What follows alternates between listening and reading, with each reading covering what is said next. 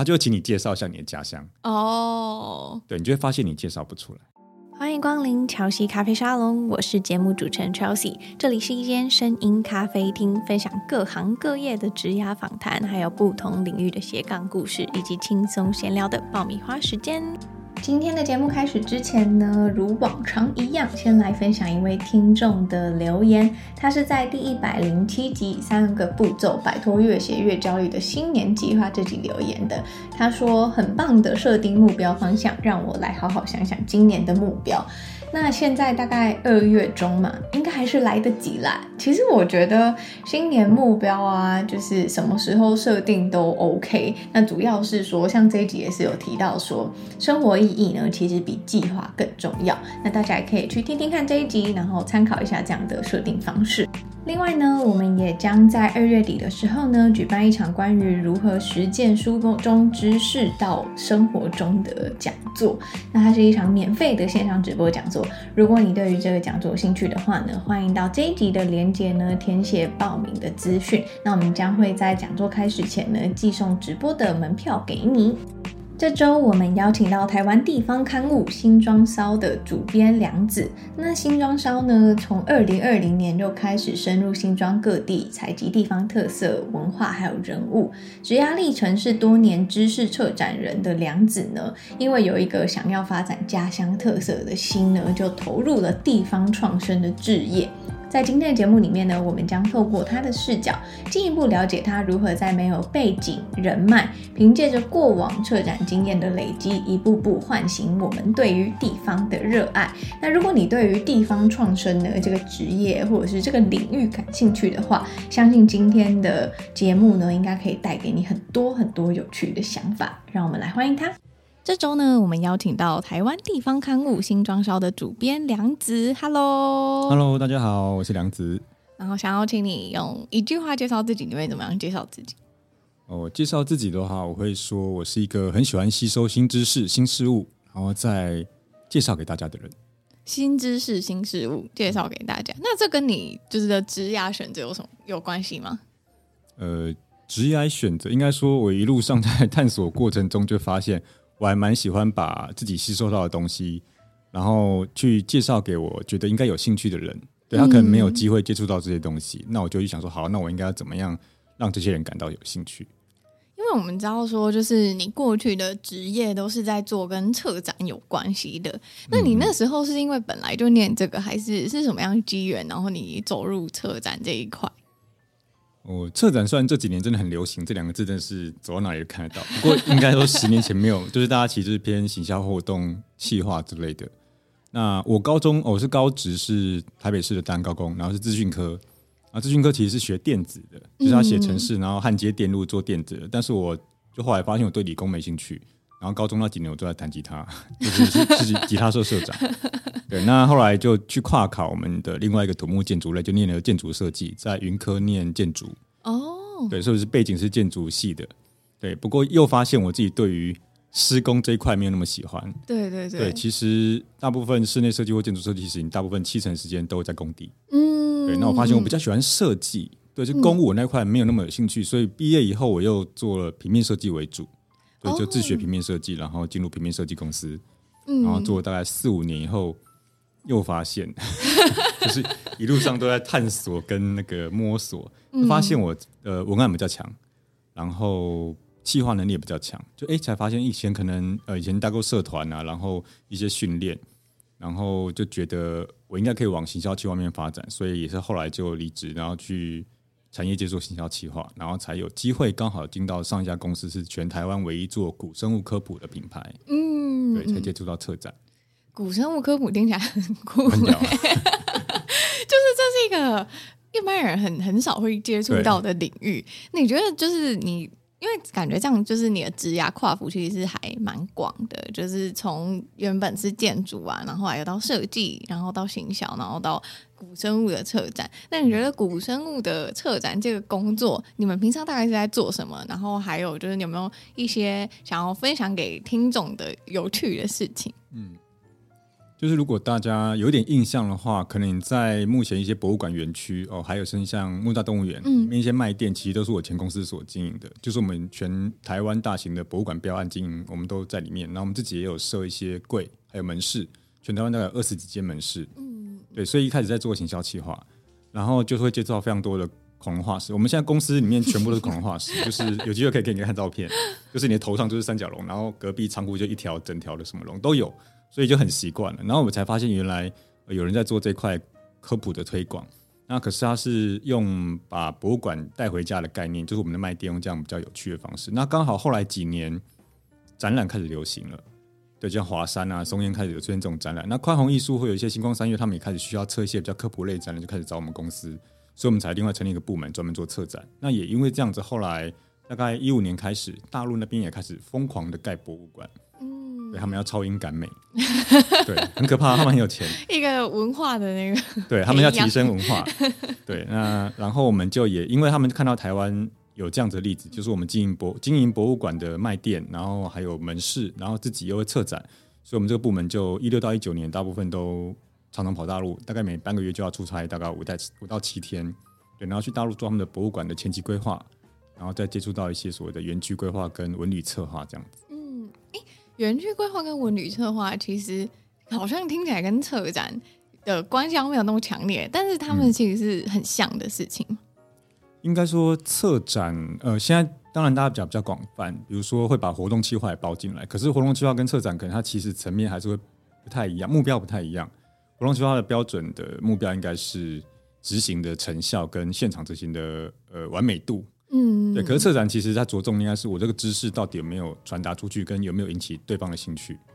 对，所以它的深入浅出跟单元的规划很重要。所以我们在做大陆的博物馆策展的时候，其实是从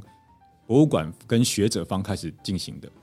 就是博物馆方是政府嘛，它是管方，可是它不一定懂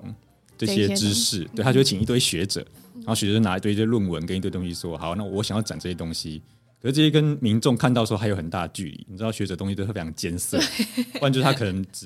他只研究某种领域，他就那种领域就讲很深，可是不能这样，就是我们会去跟他们讨论跟帮他们理说，哪些东西应该先不用讲，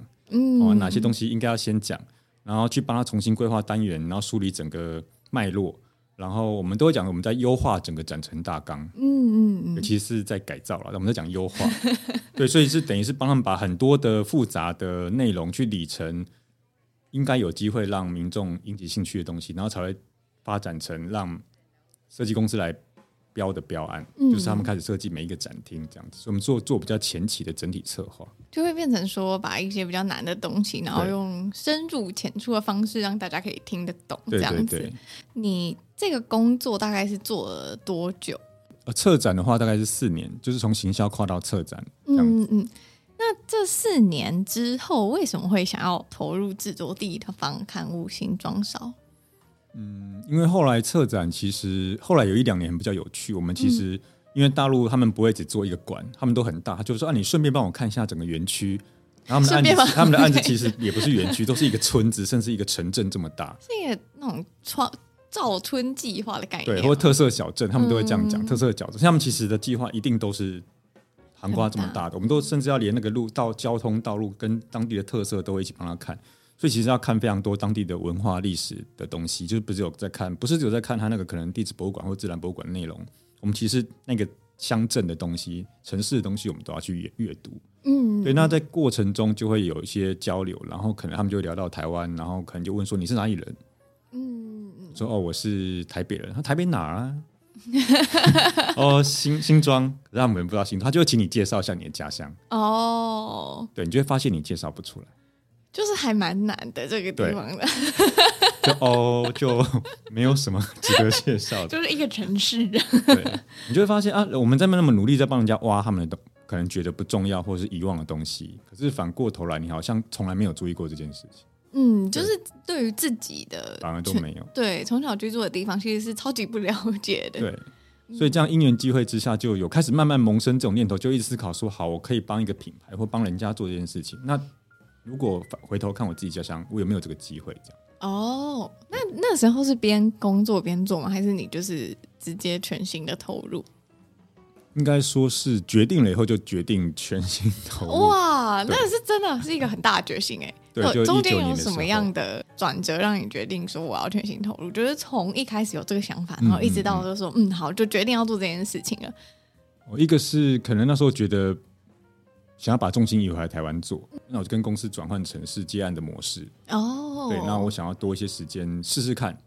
我能不能把我这十几年来的经验去投入所谓地方品牌这件事情。嗯，对，地方品牌做新庄这个地方，除了是你对于自己的就是这个原生的土地有一份就是情感之外，那你有没有觉得说新庄的人其实对于在地也不是很了解，或者是说在做的过程里面你发现一些什么你自己也没有发现过的事情？嗯，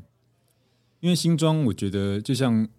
我们都是卫星城市嘛，台北市的卫星城市，那有人会说我们是卧房城市，就是大家都回来睡觉的，就是很像一个旅馆这样。对，你回来睡觉那吃东西也不一定要新庄哦，就是你只要想要吃好吃的就要跑到台北市了，跑到台北市对，就是比后花园还不如这样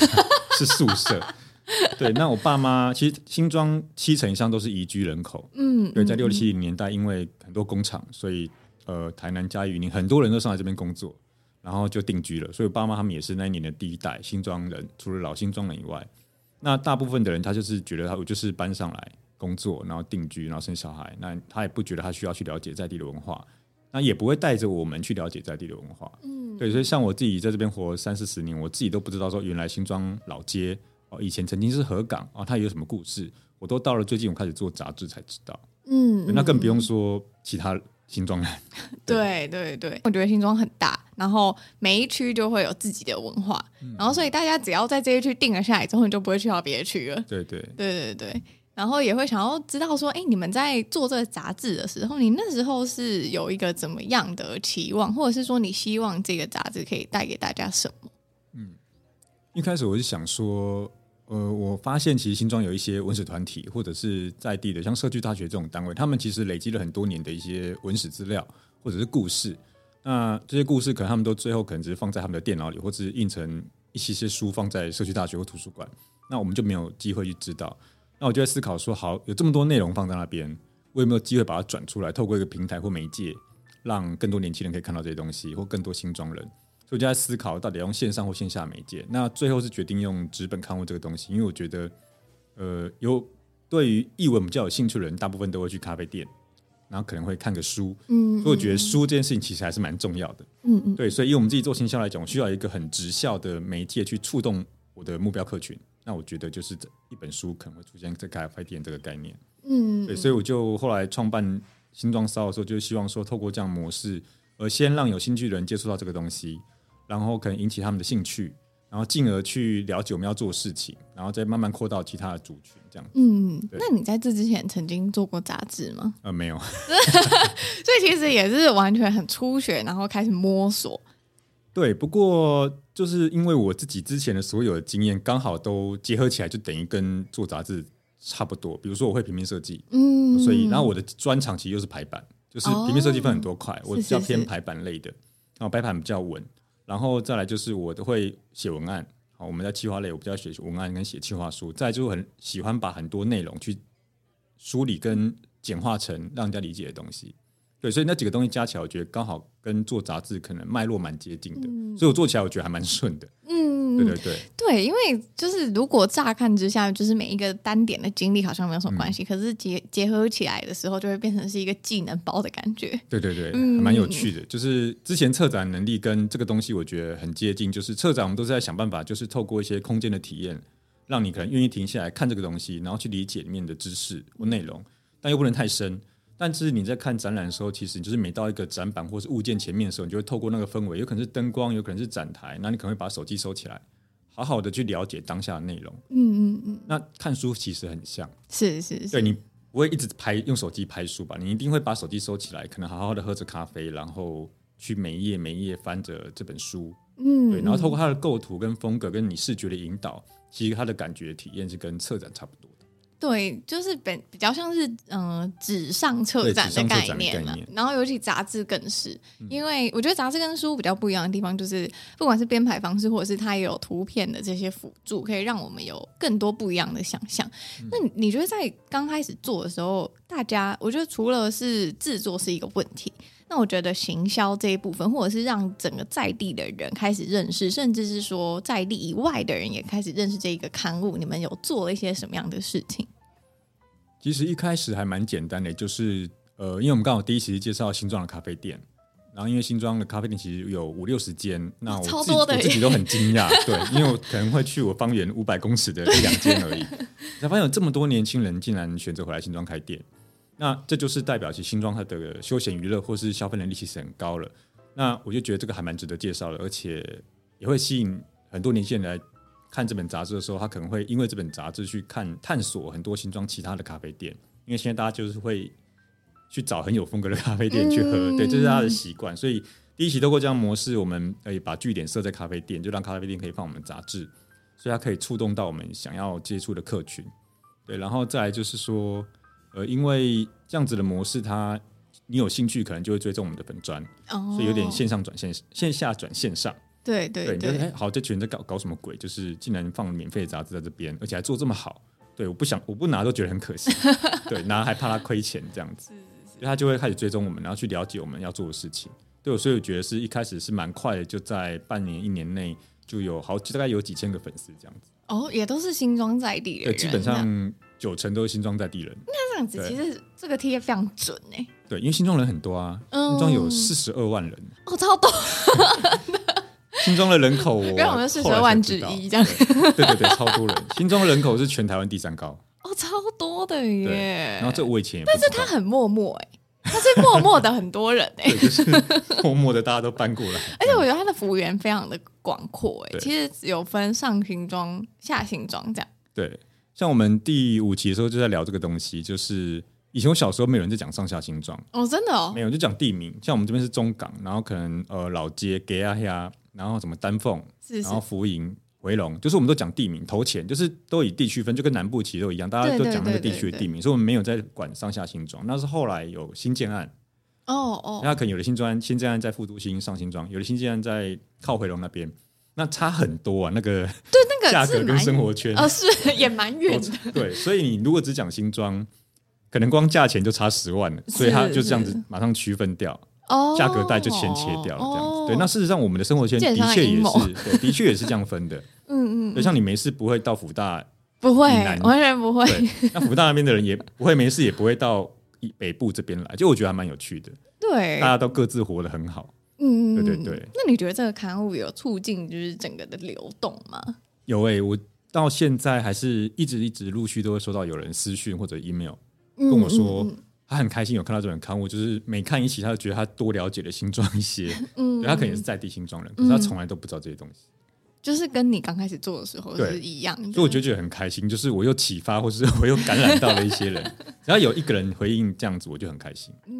那我觉得在做这件事情就是制作行销啊，那一直到比方说你刚开始做的时候，不管是人力啊预算的话，你们是怎么样去分配，或者是说你们怎么样去取得这些资源，然后可以做这些事情？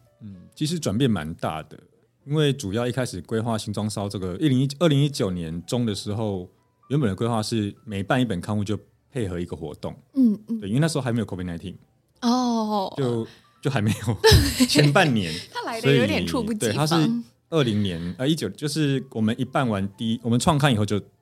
疫情了，我创刊是那一年的1月，然后那一年的过年就疫情，对，所以等于刚创刊就疫情，对。所以原本全部打乱，因为我们原本其实那时候大家的线上活动线下都很火药，所以我们那时候就觉得说我可以办一个杂志，然后有粉专，然后又可以同时办一个活动，很快就可以去触发新庄很多的点。所以第一期本来就规划是咖啡店，然后就会办一个可能咖啡的小市集或是咖啡的集章活动，然后第二期如果在新庄的幸福站，那我们就在幸福站附近办个活动，那就是不同的据点去扰动不同的地方。因为疫情关系，所以导致就是活动不能办，然后原本愿意帮忙的伙伴也因为这样子工作受到影响，所以很多朋友也不能帮忙。对，所以等于是就大家就劝你说你就好好经营粉专就好了。哦，就是不要再做这种事情，因为很烧钱对啊，做它是很烧钱，印制啊什么的，对，印制如果你印的少的话可能就3-4万，印的多像我一期就是7万多这样子，光印刷。对，这样子会有几本啊？2000哦，2000本，光印刷而已，那成本是非常高的耶因为是产业嘛，对不对？嗯，那我就是觉得说既然做就要做到好，做到人家想啦，对，所以后来就完了就超赛就没有办法，可能原本预计的会有一些金流在跑，对，所以就去思考说好，如果要继续做的话，可能前1-2期我还是要自己全负责，对，所以后来到第3期我都是几乎是一个人做。我自己搞定所有的东西，对，摄影、写稿、采访，全部都自己来，好强大哦！对，然后自己出钱这样子，嗯，然后到第3期才慢慢去了解到说，原来地方的资源，比如说我这个可以申请社区营造，然后可以申请一些文化部的资讯，就然后也因为透过刊物去认识了很多新北的一些创生伙伴，嗯，对，然后大家就说你不要这么神经啊，不要自己花那么多钱，就政府有些资源呐，可以跟他们就是补申请这样子。就是可能就后来到第3期就开始申请哦，对，因为以前就觉得我自己可以做，我自己这么多经验，而且以前很活跃嘛，商业活动很活跃嘛，不像现在因为疫情的关系，所以就是自己评估觉得是可以的，大家就好好玩的开心。嗯，对，那疫情关系就变说我们只能发刊物，嗯，那一年几乎不能办活动。对啊，而且像是你们想要办的活动，其实线上的话也比较难去执行吧。对，而且那时候线上也还没有那么盛行，对，就长辈还是很排斥吧，或大家当时都还很排斥，就有点问号，就不知道怎么样进行，蛮陌生的啦，嗯，所以那时候其实一直在调整说，好，我刊物到底要怎么走，到底要不要做，嗯，然后该做的话应该着重哪些部分，所以就是后来才更强化，就是我想要串联新庄的一些店家或是文史工作者，就是比较不像一开始觉得说哦，我就自己玩得开心就好了，对，就是更深入去做社区营造跟地方创生，然后跟社区大学、辅大还有文史工作室做合作这样。嗯，你刚刚有提到一个叫做地方创生嘛，那其实以往啊，我们看地方创生的书或者是看地方创生案例，都会发现说地方创生都是发生在一些可能是乡村啊，或者是可能有点微微的没落的一些小镇微微而已嘛但是我之前都看跟日本有关案例，就是那种对微微没落的一些小镇，可是新庄其实是一个很多人口的一个城市，那为什么会需要地方创生呢？像这几年地方创生也算蛮夯的，就是大家都喊这个东西，這個，然后都要去救那些少子化很严重的地方我们新庄人已经爆炸多了，就不要再来了对，可是你看跟你是新庄人可以这样说嘛，我是旧新庄人，我们其实来了我们也不了解新庄，你没有认同感的时候，其实你对于在地你就不会关心，那这个地方发生任何事其实大家都不 care， 对，那不 care 的话这个地方你会觉得它变好吗？我觉得不会，可能10-20年后不管政府的规划或者什么，它只会变得越来越跟附近的城市很像，我们就是说一句话是城市的均质化，就是也有人看到新庄就是它真的是没什么，它可能跟隔壁的五股、三重什么大家都长得一模一样，对，那你也没有认同感，就觉得可能以后我还是会搬去别的地方，对，那文化更没有人关心，所以我觉得就是我们想要把我们流失的不是人口，我们流失的是人心，对，我们想要把人心找回来，对，那找回来以后你才有机会透过了解跟认识去提升你的认同感。我觉得你刚刚讲到一个，就是我觉得人心这个东西其实是还蛮抽象的，那很多时候就是必须要靠你所谓这种文化的活动，大家可以有一个媒介去认识。那你在办刊物之前，你有没有想过其他的方式？比方说除了刊物之外，然后你刚好提到活动嘛，那你有没有想过用你比较擅长的策展？还是你觉得刊物跟策展这个选择之间，你是怎么样去选择的？就是作为地方创生的这个部分，其实原本就有觉得说一定要搭配一些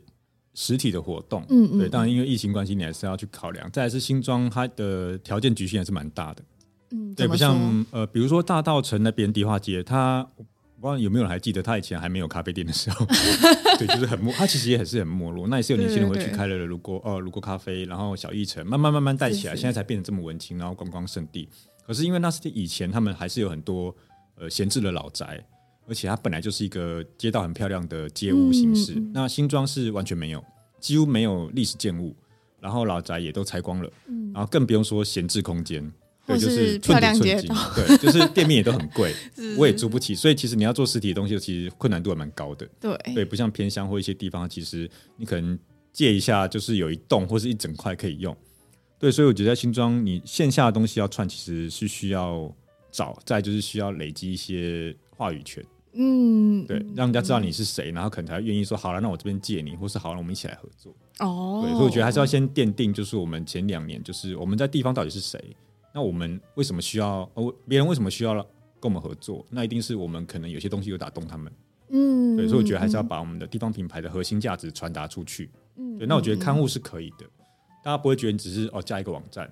啊，对，进一个粉专，对，然后长辈又不看。IG 更不用说，但长辈根本不会打开。对，那书是可以跨年龄层的哦。对，你国中生、高中生也有在看，嗯，那长辈更不用说，你拿给他，他就觉得哇，你硬切哦，就跟你聊很多很多东西。他说我跟你讲啦，他说啊，你硬切，刚你看景，每个人第一句话都是问我，大家一定超好奇这件事。之前还有咖啡店老板和我一直放在那边好多期，然后有一次问我说：“你真的不用我捐款给你吗？”老板，我说我是看起来是很穷很可怜到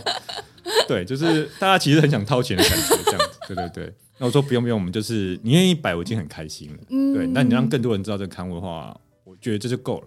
对，那如果以后我们有什么可以让你赚钱我也赚钱的东西，我们再来想。哦， 对， 对对对，然后又可以同时促进地方有这种就是活动。对对对，像我们刊物，后来的方式就是放在这些店家，可是你要消费才能拿哦，对，就不让人家随便拿。嗯，那我觉得也 OK 啊，就是像我们有第4期在发行的时候，好像有遇到疫情比较严峻的时候，就是刚降温，那可能大家不太敢拿，可是我觉得就是也透过我们发刊了，那请大家可以去拿，那记得带一杯咖啡之类的，嗯，所以那可能就会让一些老客户熟客就还是会走过去，就还是会促进一些循环这样子。对对对，就多少帮个忙这样子。那你觉得从2020算是2020创刊到现在，然后你有没有收过一些你印象很深刻的就是读者来信这样子？应该是2019年创刊的，2019 2年了，2年哦，1年3本，嗯，对对对，嗯，我觉得有几个那个可以分享一下，像有一个是我好像第二期的时候是在介绍我们新庄站跟幸福路，嗯，幸福站跟幸福路，嗯，对，所以那一期叫做下一站幸福，因为幸福路其实是中港厝那边，它有点算是上新庄发展的缩影。是是是，对，然后还有幸福路上这一部电影动画电影，它其实是在讲幸福路上的中港大排。是，对。那我在发这一期，然后到了下新庄丹凤那边一家咖啡店的时候，我跟店长来聊天，刚好跟妈妈走进来，他就问说啊，叫我来看下面新章骚。我说妈妈，你要拿这个杂志吗？叫我来看，就很特别，你怎么会知道这种鬼杂志这样？对，然后他就拿。你说在第几期？第二期，对，第2期叫下一站幸福。然后他就拿，然后我就觉得很奇怪，我说你是怎么知道这个东西？他说啊，我儿子在台中那个读大学，他大学，他叫我来提哦，他儿子怕拿不到，那的确是很容易拿不到，对，所以他就拿，他儿子叫他来附近的咖啡店拿，嗯，对，他就拿了，他想说好，那就他就点了一个咖啡坐下来看，然后他就一直跟我们分享说啊，觉得哦这个他年轻的时候有去过啊，原来这个地方变这样子啊，这个地方很有就是哦已经很久没去，他会触动他一些东西，然后就跟我们聊说以前年轻的时候曾经去过那边怎么样怎么样，然后现在怎么样，就开始聊起了他对新庄的一些记忆。那你就可以去想象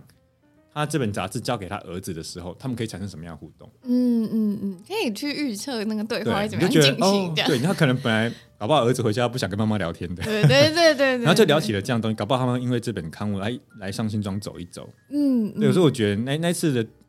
他们这样子回馈，我觉得还蛮有趣的。对，而且是妈妈来去帮小孩拿。对，就是以为本来是文青会踏进来，没有，其实长辈拿的还蛮多的。哦，真的哦。对，很多就是就是在50岁到60岁拿的也蛮多的，哦，妈妈还蛮爱拿的这样子。那妈妈们拿完之后，就是妈妈们间有没有一些就是很特别的讨论，或是很棒的这种？他们都会跟店长讲，然后店长就会跟我讲，因为我还是会亲自拿刊物去到咖啡店。是是是，对，然后就是年轻人就会用私讯或 mail 跟我们联系，就会觉得说哦，我好想来帮忙。嗯，所以应该有超过10个了吧？就是写信来说，你有没有据点，你有没有工作室，我可以帮忙发刊物也可以。哦，对，然后来帮忙。然后现在有几个已经变成是固定的，帮助摄影啊，还有文案的，还有专栏的部分。嗯嗯，对，就是慢慢的大家愿意帮忙，我们就收集起来，然后有机会的话就一起合作看看，对，让这本刊物不会变成只是我做，然后慢慢在地很多新庄人会加入这样子。对，而且其实有新庄人透过新庄人的视角，其实会发现还蛮多不一样的东西的。对，而且因为毕竟大家都不熟，新庄的奇人异事非常多。怎么说？就比如说后来还有插画师联系我。哦，真的哦。对，就是。好几个哦，然后有一两个就是也是很厉害的插画师，我说哇，原来新庄有这么多人，然后也认识了一个很厉害的专门做书籍装帧设计的平面设计师，就是在业界小有名气，就是原来这些人都住在新庄，然后也可能都跟我一样都在地住30-40年了，嗯，对，然后他们就觉得说新庄真的是文化沙漠，对，就不好意思说，但我真的觉得是，对，我们连一间书店都没有，这样很可怜。对，我那时候刚搬来这里的时候，就是我一直在寻找书店，然后就发现没有耶，就是我想要买书都还要就是到可能是文具店那种，就是某国小旁边可能会有文具店这样子，可是就是他不是专门在卖书这样，对，所以我就非常好奇，明明一个这么大的地方，然后就没有这样。对啊，就是三重有人开，然后龟山也有人开独立书店，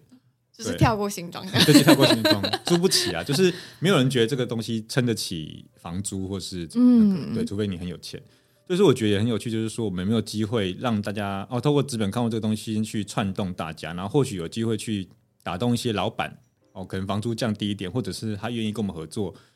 再去开创一个可以让大家办活动、办展览，或者是一个独立书店的空间。嗯，我觉得这件事情还蛮重要的。然后你们做到现在，然后你觉得未来的话，你们会想要再做更多怎么样的事情？比方说，你刚刚提到说像文化的这种发展啊，然后或者是一些艺文的活动，我觉得这样好像对于大家在认识在地的时候，可以用一个更有趣的方式。对。像我们现在发到第6期2年了嘛，然后2年算是推广，那等于也让更多人知道新庄烧这个品牌，然后他们也知道有刊物，那接下来就是串联到线下，我们开始办活动了。所以在去年其实我们就一直陆续有办一些讲座，然后还有去年底的时候有办新庄骚动这个摇滚市集，就新庄有一个音乐季叫做烂泥发芽，对，它算是独立音乐圈也蛮有名的音乐季。那今年因为疫情延期到后面12月，那我们在跟他洽谈以后，他觉得说我们的确因为需要在新庄制造一些骚动。那其实回到我们初衷，本来就想要每一期都在新庄办一个小活动，所以我们新庄骚动从去年底开始，我们就定义每一年都会办一次，而且就会找一个你可能没事都不会踏进去的新庄的某个角落。对，那我们可能就办一个音乐结合市集的小活动。对，所以新庄骚动是从我们从12月开始以后，每年在第4季我们都出现的一个。对，就是一个蛮有特色活动，然后让在地人可以进来，外面人可以进来，然后会结合音乐跟市集跟在地的一些店家。对，所以这个东西已经成型了，已经确定会做。哦，所以之后的话这个东西就会搭配着刊物，然后每期都有这样子。不会每期会死人的每年啦对，每年在第4季的时候会做一个活动这样子。那去年就是在宝元宫，就是在头前庄站旁边有个庙叫宝元宫，我们在庙城前面办。对，然后今年可以先透露一下，就是今年我们会在新庄的滑板场办，我们现在正在申请跟企划当中。对，就是让你去了解原来这个地方有这个文化，就是我们希望每一年都找一个比较特别的地方，然后让你去的时候顺便了解那个地区的一些故事跟文化这样子。那去的人通常都是新庄在地，还是其实有一些其他地方人也会过来？像这次的话，大概一半一半。对，就是很多新庄人，还有附近的居民就会觉得这边不知道在搞什么鬼，就会陆续的涌出这样子。对，然后可能这个地方你可能常经过，但是你不会踏进去。对，所以我们希望是透过这样的方式，让你变成真的是踏进来这个地方。那我们不会只有市集跟乐团，像我们这次我们还在旁边就是做一个展板去介绍这个老街这个历史。对，我们有去采访10个耆老，就是去介绍这个地方老街以前的故事跟记忆，所以我们就把那个采访的过程全部呈现出来。这样大家其实也可以更了解这个刊物。对对对，所以线下的话，就是第一个我们会启动新庄骚动这个活动，然后再就是做杂志这件事情。对，我今年开始会第2季开始会把它变成一个共编工作营。对，就刚提到就是已经有人开始会愿意来帮忙，那我想要把它变成正式的一个很像社团的概念。对，我们就开始分享我们的经验，然后可能开一些课程，怎么采访，怎么企划，那以我自己策展的经验跟我这几年办刊物的角度去做。然后你愿意来的话，我们就来上课，然后培训，然后加入这里。对，然后我们今年以后就希望每一年就是出2本。每年出2本，对，就算是半年刊的概念。可是这2本希望它是一起出。一起出哦？为什么会有这样的安排？因为我希望是目前规划是可能因为大家还不熟悉，所以有一本我会主导。对，主要还是我在做决策，我要怎么企划怎么弄，然后可能有兴趣的人就是跟在旁边或者是一起去做采访。那另外一本呢，就是放给这些来参加的人，你们去想，你们去讨论，那我可能就是当顾问，躲在很远这样子。对，那就变成是这两本可能有点像是小小的平行。对，那做的你们这边做的话，也可以边看我怎么做。对，所以我希望是有点这样子，一个是前辈在做，一个是菜鸟在做，新生代的。对，那这样的模式就是每一年都可以这样出现。一定会有一些新人进来，新血，那我们就有一本让他们操作，但他们的时程可能会比我们晚一点点。对，那看它是会落在可能在比如说4月到9月的时候，我们这半年把它做完。然后在10月的时候送印，然后这个东西就会变成希望是大家可以长期购买或者订阅的方式。然后我们卖出去的钱再投到明年的制作。对对对，就等于说让这本杂志自己养自己的概念这样子。对，但是可能大家都赚不到什么钱。大家就是会，应该是说我觉得会想要加入，应该都是对这个地方或者是对这件事情还蛮有热忱的啦。对，就是我觉得你说未来会不会让这个品牌赚到钱，我不知道，我不会想那么远。我觉得是他应该先把他的核心价值做出来。那真的你愿意消费他的周边的效益，周边的商品的时候我们再来说。对，我觉得有机会，就是如果大家觉得你想要开发一些周边商品，好，那我们就一起来做。对，或是当地的老店家可能想要跟我们合作，改它的包装，或是一起来做一些合作，我觉得都很棒。对，搞不好有机会2-3年后就出现一个新装烧礼盒，里面都是一些在地的特色店家。那可能就变成一个伴手礼啊，或者是我们自己也是结合木质的一些赠品之类的。对，就是我觉得这东西可能有办法促进一些比较年轻人的新创品牌的一些活络这样子。对，我觉得说不定这件事情其实可以让大家或者是年轻人在说我是新庄人的时候带有一个骄傲的神情这样。对，因为我总觉得比方说我的朋友他们台南人，然后他们说我是台南人的时候都会有点骄傲。 对， 对，像刚你聊到就是我们也是很多人会反馈，就是说他现在终于可以跟人家介绍说新庄有什么，因为他终于知道了。我们新庄有这种大牌，我们新庄哪里有什么，就是以前他不知道这些资讯，那他现在知道以后他就很容易跟人家介绍，甚至他可能就说这本杂志借你看。对对 对， 对， 对，就是有这些东西，然后你也可以来这里玩这样子。对对，那你刚刚说到就是会有2本嘛，那另外一个共编的这个部分的话，就是意思就是说可能主编就让别人当这样子的意思吗？对，我希望说在把这个模式建立起来以后，就是很像一个社团嘛，那社团应该每年换社长嘛。对，是是是。那换社长用意就是你的如果是以杂志来说，主编换人的话，就是他的取材面向就会不一样，更广。对，像现在我自己做的题材，这一定是我自己喜欢的题材。对对对。对，那比如说我还没生小孩，所以我对于育儿一点兴趣都没有。喜好很明确的。对，所以我一定会做我自己想做的题材，或我适合的题材。可是我今天如果今年的主编我们换成一个妈妈，而且是单亲妈妈的时候，她可能她想要做内容跟完全不一样。对，女生性别年龄，搞不好再有一期我们找一个高中生。那她可能完全是我们没办法涉猎的一些领域。是是是。所以我觉得每一年某一期换一个主编，我觉得是可行的。对，那可不可以把那个题材更扩出去？然后我们大家也其实在这过程中，你可以获取更多你平常看不到的新装。对，这其实是一件蛮有趣的事，就从每一个人不一样的视角切入。观点会蛮多元。对，像我刚刚就在想说，怎么没有毛小孩专门的那种？我自己其实一直很想要做猫咪这个特质，就是新庄有猫的地方。对啊，就会觉得很，我也有，就觉得很可爱这样子。对，就是新庄的话，我认真想过这个题目，然后我们就有去稍微调查，比如说新庄有猫的店家，还有就是福大还有个爱猫社，还有就是福大那边它有一个猫中途的咖啡。对，就是你可以去探讨这个东西。那我觉得刊物好有趣的是，就是你可以在面藏一些议题。是是是。对，中间某部分就探讨一些可能现况啊，或是法令的东西。对，那大家在轻松之余就可以再阅读到一些可以思考的东西在里面，就是那种感觉。对对对，会有个灯泡出现这样。对，那做到现在啊，你觉得这几年的时间以来，你收获最多的是什么？然后你觉得遇到什么样的困难？收获最多，我觉得真的是更了解新庄，而且发现其实新庄其实很多人跟我一样，都想要为在地做一些事情。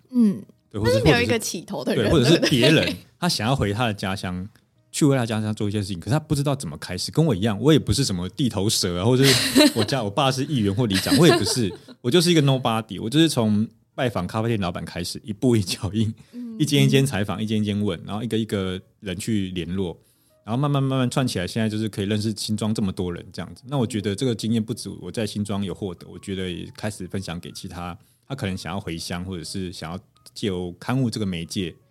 去让人家认识他想做的事情。嗯，也就是我自己觉得一个有收获然后也有机会分享出去的东西。那途中遇到什么样的困难，然后是有克服吗？还是还在困难中？困难最大的困难当然第一个是钱嘛，就是原本是预期没有花那么多钱但是是有准备好钱，就是他毕竟他就像是创业一样，你一定要有一笔资金，是对，所以其实一开始是遇到资金可能比预期想象投入的多，然后疫情的关系后来就转变成去了解更多其实政府可以挹注的资源，所以其实一个好处是我借此去了解了原来很多地方创生的补助或是提案其实都可以挹注到这一块，对，以前可能没有那么关心，然后也才发现其实地方创生这几年其实如果你想要做的话，真的有很多地方可以去申请，可以去拿一些补助或是钱，政府其实还蛮 support 这一块的，就是青年返乡或青年创生这一块，所以你就第一个是了解到这个东西其实钱是有办法解决的哦，对，然后它会辅助你可能1到3年，像我这样子就经营在地的品牌，然后等到你可能有点声量有点话语权的时候，你就可以开始试着看自己活下去哦，对，它其实这个机制我觉得是有的，一个孵化器的概念，对对对，就还蛮多案子可以申请对，那人的部分就是像刚提到一开始就只能自己做，那也是因为透过整个品牌的经营刊物的串联，然后就很多人认识新庄烧，就很多人愿意来跟我们合作或是慢慢来帮忙，所以像到今年第3年，就刚刚聊到工作营这东西招募的话应该是有机会，像去年我们有做一个在地的田调的工作坊，然后招募15个人，那我们在粉专上公布以后就有100多个人报名，哇，对，那真的吓到我，对啊我害我还去开了说明会，就是真的去开一个说明会说你知道我们要做什么事吗然后说明会现场到了也有40几个人，哇塞，也是后来录取了20个 成员，然后我们就是有上一些课啊什么样的部分这样子，哇，那真的是新庄在点其实还是蛮多人 对这个地方有热爱的，做些事情的，对啊对啊对啊，就会想要为自己的家乡，而且应该都是年轻人对不对，大部分90%都是年轻人，对，那长辈也有很多，就是有6-7个那种60-70岁的还是想来哦，对，那可能就是长辈可以做一些比较特别比较不一样的事，对对对，去跟店家挖钢筋但是长辈的困难点是他比较容易讲话停不下来哦就是你触动他回忆的时候他就会一直讲，我跟你说对对对，就比较难控制，对，但是感觉真的是因为一个纸本的刊物然后串联起地方跟大家，是一件很，我觉得是一件很棒的事情，在这样子冷漠的城市当中，对，我觉得新庄就像最可惜就是我们人与人的连接 很薄弱，就像你住的营地是有电梯那种大楼，集合式大楼，所以你可能连你的邻居都不认识，不认识，对，隔壁可能完全不认识，更你可能只认识警卫吧，是对，那你搞不好最认识的是咖啡店的店长哦，因为就会去买这样，对，就这是一个很奇特的，就是大家其实跟关系都非常不紧密，所以我觉得而透过刊物中你就会去认识，你可能会对于在地更有一些感情，然后或许有机会可以跟你更身边更近的人去做一些串联，对，我们不像乡下可能就是它所谓的市区就只有一个地方，市区就是那，所以就只有那边有全联，很全规征讨的屈臣氏就是那所以你不管怎么样就是你对于某些东西的记忆是共同的，那新庄不是，你可能就是想吃就去某条街啊，你去你家附近，你看每个人的对新庄的记忆是完全不一样的，对，所以你必须要找到一些共同的元素去汇聚大家，那我就是透过刊物这个东西去找一些大家知道了以后大家就有共同话题了这样子。我觉得其实透过这一个媒介，然后其实也可以用在其他城市上面，如果其他城市也是这种高楼大厦很多的地方都可以，对啊，感觉也是可以尝试这个方式，对，因为我们更难去说，如果你今天是在乡下，你今天只要在路边，或是你就是回去开一间什么书店，跟你讲所有婆婆妈妈都说，就会跑过来问你说你在干嘛，真的，对，就是你只要出现在那边然后他就会觉得这边来了一个陌生人，然后全部人就跑来问你，你喜欢当他冲下，对，就是其实还蛮快产生劳动这个效应的，对，那搞不好人会帮你，会有人会念你都有，但是新庄就是你只能开家店，可能街坊邻居以外的人都不知道，就是没有人知道你做什么事，所以我觉得城市它有它的难处，就是它你要做活化或创生其实有很大的难处，就是你根本就很难或 被注意到，对，你的话语权没那么强，对，所以你必须要透过更强烈的串联，那我觉得纸本就是会比网络好的原因是它是更直接的去接触到，也没有什么演算法的问题对我觉得这还蛮重要，对啊对啊，就是这还蛮重要的，那你对于就是身为就是创刊的人啊，那你觉得对于这个刊物未来有什么样的期待，或者是说你会希望说它最理想的样子是什么？新庄烧的话，我希望它未来就变成真的是你外地人提到新庄，你就想到啊，新庄烧有一个啊，新庄有一个新庄烧这么有趣的品牌。对，它品牌的意思是它不会只有刊物，它以后可能就会有活动哦，新庄烧动啊，每年都有新庄烧动，然后有一些周边商品，然后有一些讲座，然后你就会知道它做很多有趣的事情。对，它真的是一个让你会联想到的品牌，这样子。是是。对，所以它以后的可能性就会是无限广。对，你就我们大家就可以思考说，这个品牌可以做什么事，不管是帮助弱势，融入在地的本土教育，或者是商业行为，我觉得都是有机会的。那你就会觉得新庄不会只是一个回来住的地方，对，会有旅馆变成家，变成书店，那或许会引发一些年轻人去思考，或者是老板会思考说，哎，好，那已经有人开始做一些比较文化型的东西了，那我们是不是来 support 一下，大家一起来做这件事？就唤起大家对文化的意识。对对对，其实有些像有一个文史团体叫新植保文史工作室，那他就是20年前在做社区营造的长辈。哇，20年前，他们30-40岁的时候在做，然后做到现在也60岁了，他们就一直觉得后继无人。他们其实很灰心，就觉得做了这么多年老街那边的老洞跟一些社区营造，可是都没有人关心。对，然后后来发现我们在做杂志，我们就去拜访他们，觉得很感动，就觉得哦，终于有年轻人，20年后终于有人，对对，好久，20年，对，我觉得这是还蛮有，也是蛮有趣的东西，对，那你觉得就是未来就是近期的计划是什么？就是对于这个近期的话，我们就是除了新庄的烧的发展，我也想要把这个经验分享出去。然后比如说我们最近有跟一个叫有毒世界的出版社我们合作，就是希望可以把我们这几年从策展到发行刊物的一个东西做成一个小小的初期的课程，那目前是用文章的方式去分享给大家。然后我们就把它定调成叫做品牌行销力，但是我们是变成地方品牌的概念，所以它的题目叫做从0到1打造地方刊物的纸上策展学。对，就是一个是我自己在分享经验的时候，透过这样的一个线上课程，然后是用纸本的方式就写了12篇文章，就跟大家分析我的经验。对，还有就是像怎么找人，怎么找钱，对，这些血汗的东西都把它写在里面。那大家就是可以先初步了解跟消化一下，这样子。对，这个有兴趣，对，有兴趣对于地方刊物想要投入或是了解的话，对，就可以去看看这个线上课程，这样子。好，那我通常最后其实就是我们聊很多嘛，然后也会问一下，就是对于你觉得你想要推荐给听众一句话跟一本书的话，你会想要推荐什么？一本书哦，对，书很广耶，对，就是影响自己比较深的这样。其实影响我最深的一本书是大概10年前我买一本叫做《向大自然学设计》。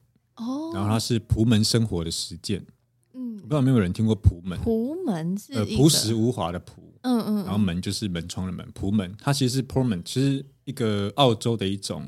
澳洲人他们发明了一个叫做永续生活的态度。第一就是希望你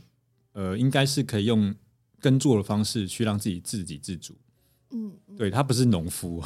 就是他们的概念比较像是你应该可以城市农夫，对，友善的环境才对，就是不要用农药，然后你可以自己养鸡，然后养一些植物，自然农法那种。对对，偏自然农法，但是他不会去定调说你是做农业，而是你可能比如说可食用地景，我不知道有没有听过，可食就是你做种的这些东西都可以吃。园艺其实都是只是观赏用，可是你是可以种可以吃的东西对，可食用地景还有生物多样性。对，它其实带回就是人类不应该就是那么工业化或农业化，就是单一作物或者是什么。那这个东西影响我很深，因为你会去真正了解到什么叫做大自然，其实每个地方都是生物多样性，它不会只有一种东西，只有一种东西就很容易病虫害。因为其实东西都是环环相克、环环相生的。对，所以这本书影响我很大，就是包含到我的生活态度或是未来想走的东西。对，所以像《向大自然学设计》这本书，大家可以去。了解看看。对，那我之后也是会想去上台东它的普门的课程。所以其实这样子的生活实践法有落实在你的生活里面？目前还没有。理想当中目前还没有开始种。对，因为新庄实在是没有办法有东西，没有地方可以种东西。对，但是目标啦，就是我未来有自己的期许是可能有机会在，因为我爸妈是台南人嘛，我想在台南可能有一个小地方，对，可能有机会去实践那样子的生活，这样子。对，书的话可以推荐大家这一本。对对对。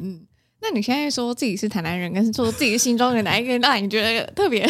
像我都会觉得我自己有3个家乡，是是，对，一个是我爸，就我寒暑假都回台南，所以你会很习惯有乡村生活这件事情，就是你会知道跟城市的差别。那当然这是自己的新庄人，还有就是我大学是在云林的斗六，念云科大，所以我很喜欢那种小镇的感觉，所以我就觉得我自己有3个家乡。那我都想说啊，以后如果我有能力。台南或者斗六，我能不能回去，或者帮忙做些什么？哦，对，就还是会有一点惦记这样子。嗯，对对。那如果是一句话的话，我会觉得大家可以像你去国外旅行一样，开始多多关心、观察自己身边的美好事物。嗯嗯嗯，对，就是再怎么小，其实都还是有这样子。因为我开始做刊物以后，我开始观察身边所有东西。嗯，你就会认真的抬头看，或者是去了解这个招牌。对，像我这一期第6期叫做《城市里的运动狂》，它里面有介绍一个就是台湾第一位摔跤手。哦，对，他是现在80几岁了，然后他还在教格斗摔跤，然后他的国术馆就在新泰路跟中正路新泰路交叉口。然后你现在如果有经过，他就是一个钉子户，旁边都跟了，他就是一个钉子户在那边。可是我们从小其实一直经过那里。可是我们觉得就是一个很奇怪的国术馆，对。可是你现在一采访，或是你一调查，发现其实他就是一个全台湾第一个摔跤手，在新庄，在60年代的时候，他都是出国去比赛的，得过很多世界冠军回来的。所以你就会因为这样子的观察，你可能我就把它记在心里，说啊，原来有这样摔跤，我就前几期看到，然后了解到，说就把它记下来，然后到第6期终于有这个题目，我可以去采访他，然后把他介绍给更多新庄人认识。对，你就会开始很细心的去观察，为什么新庄有这个？那它有可能是什么？那你可能上网了解一下，然后把它记在你以后可能会取材的一个方向。真的就会开始对于这个地方变得更敏锐一点。对，也就像你去国外旅行一样啊，你既然去国外，其实人家说旅行就是去看别人日常的风景，是，对他觉得这个有什么好看的？可是你一来就哇，好酷哦！对，那这种建筑这样，对，但只是你从来没有抬头起来，好好的看自己的城市而已。其实自己城市还是有很多可以发现的地方。对，那最后呢，如果有听众朋友想要找到你们的话，可以在哪边找到你们？当然第一个就是脸书可以搜寻新庄骚，IG 也有。然后我个人另外还在写2个专栏，就是一个叫做有只恐龙事务所。对，他写之前比较相关策展的经验分享。那还有一个专栏叫做地方有本小刊物，他也有粉专，对，就是分享一些做地方刊物的经验，还有希望把全台湾的地方刊物都介绍进来，以后做串联。很不错所以有3个：新庄骚、有志恐龙事务所跟地方有本小刊物。对。好，那今天呢，很谢谢你的分享，谢谢大家。在录这集的时候呢，我问了自己一个问题，就是我有了解我成长出生的地方吗？然后我自己的答案其实是属于一个一知半解的状态，就是我好像熟悉这些街道，好像熟悉这些店家，但是我对于这里的历史啊、文化啊、建筑啊，其实是没有这么了解的。那我觉得地方创生其实也是像这样，就是我们可能会有一个契机，或者是会有一个想要发展家乡，或者是让大家知道说我们家乡的好，所以我们开始投入这个置业。那我相信大家在听的时候应该会发现说，其实这不是一件很容易的事情。那我也很希望说，如果你今天听完这集之后呢，你有开启了一个想要探索自己家乡土地的一个想法呢，就可以开始行动，可能是拜访一些街边的小店啊，又或者是问问自己的爸妈有没有什么过去关于你成长地方的一些故事呢。我觉得这都会是一个理解地方很好的开始。那我这边呢，也想要推荐给大家一些关于地方创生的书籍。那我最近呢在看一本书叫做《地方设计》，它就是在讲很多日本的地方创生的案例。那如果对这个主题有兴趣的朋友呢，我觉得大家也可以去翻翻看这本书，应该会蛮有收获的。那希望这一集呢对你来说有一些新的想法，我们下周见啦，拜拜。